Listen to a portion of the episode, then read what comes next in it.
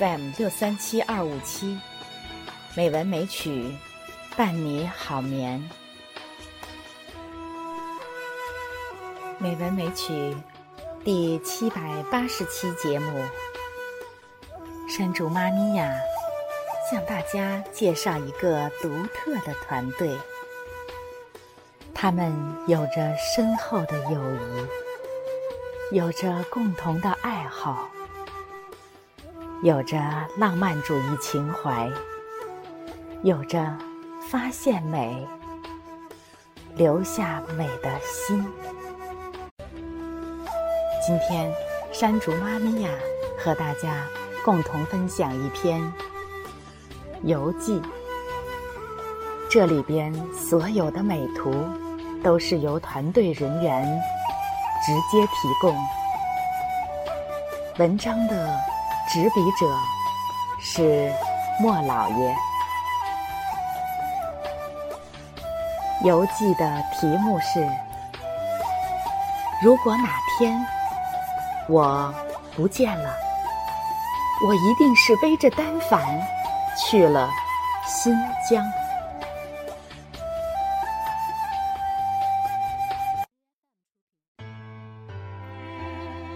深秋的北疆。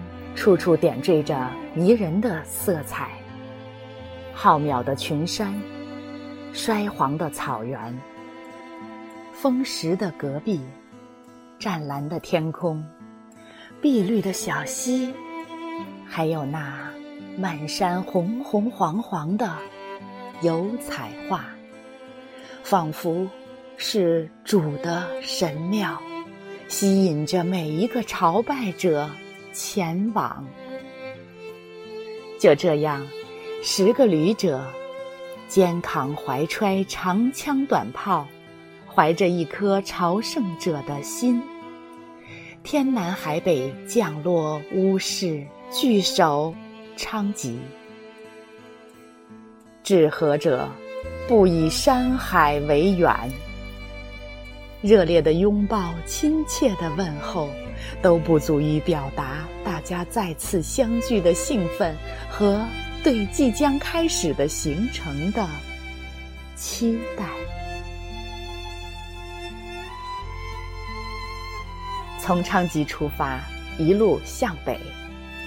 今天的目的地是可可托海。热情的秦师傅，敦实风趣，不仅熟谙路况。而且对摄影知识不乏了解，也许是常年接送摄影爱好者旅游的缘故，对各个景点最佳的拍照时间了然于胸，也帮我们修正了不少的行程。也许是连续四个多小时的车程让大家有些倦怠，这时几只路旁的骆驼。突然映入了眼帘，于是乎，一个急刹车，所有人好像进村的鬼子一样，扛着长枪就冲了出去，一顿狂拍，心满意足的回到车里，可最后发现连一张能交的作业也没有。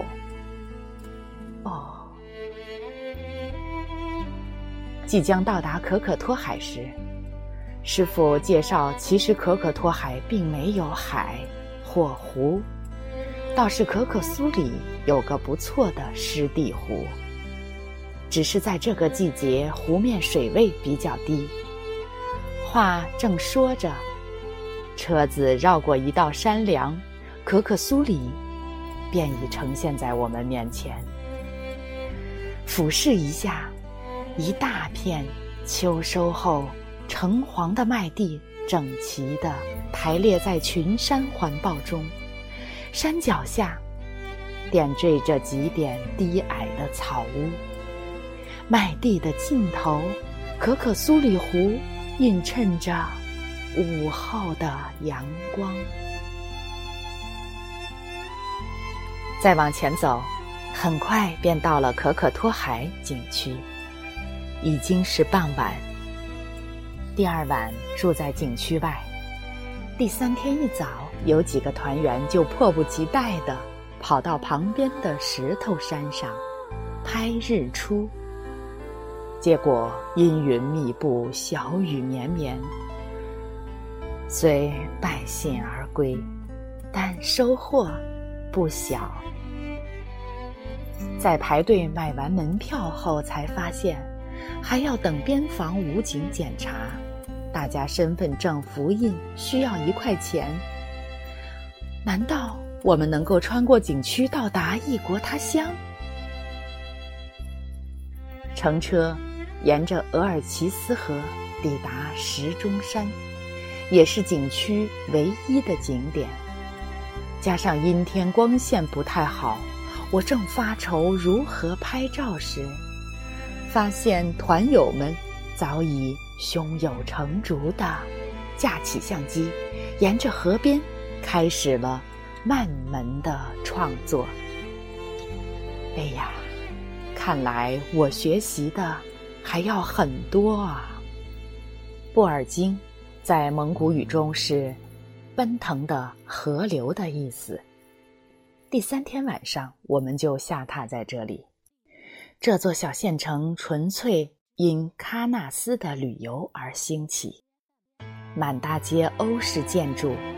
消费很贵，旅游旺季一铺难求。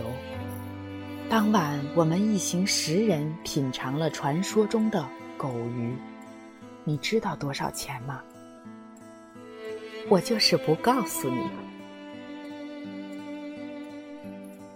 一夜无话，起早上路，拍日出去。可惜没找到好的前景。眼睁睁看着太阳即将升起，我们就路边架好相机，开始了忙碌的工作。在广角自动工作的间隙，各位大咖扛上长焦，四处逡巡寻找猎物了。这时，惊喜出现了。朝霞中行走在柏油路上的骆驼，你有否见过？动物台的 T 台秀，在朝霞的清辉中，慢吞吞的骆驼优雅地行走在整洁而线条分明的柏油路上，风铃是它唯一的装饰。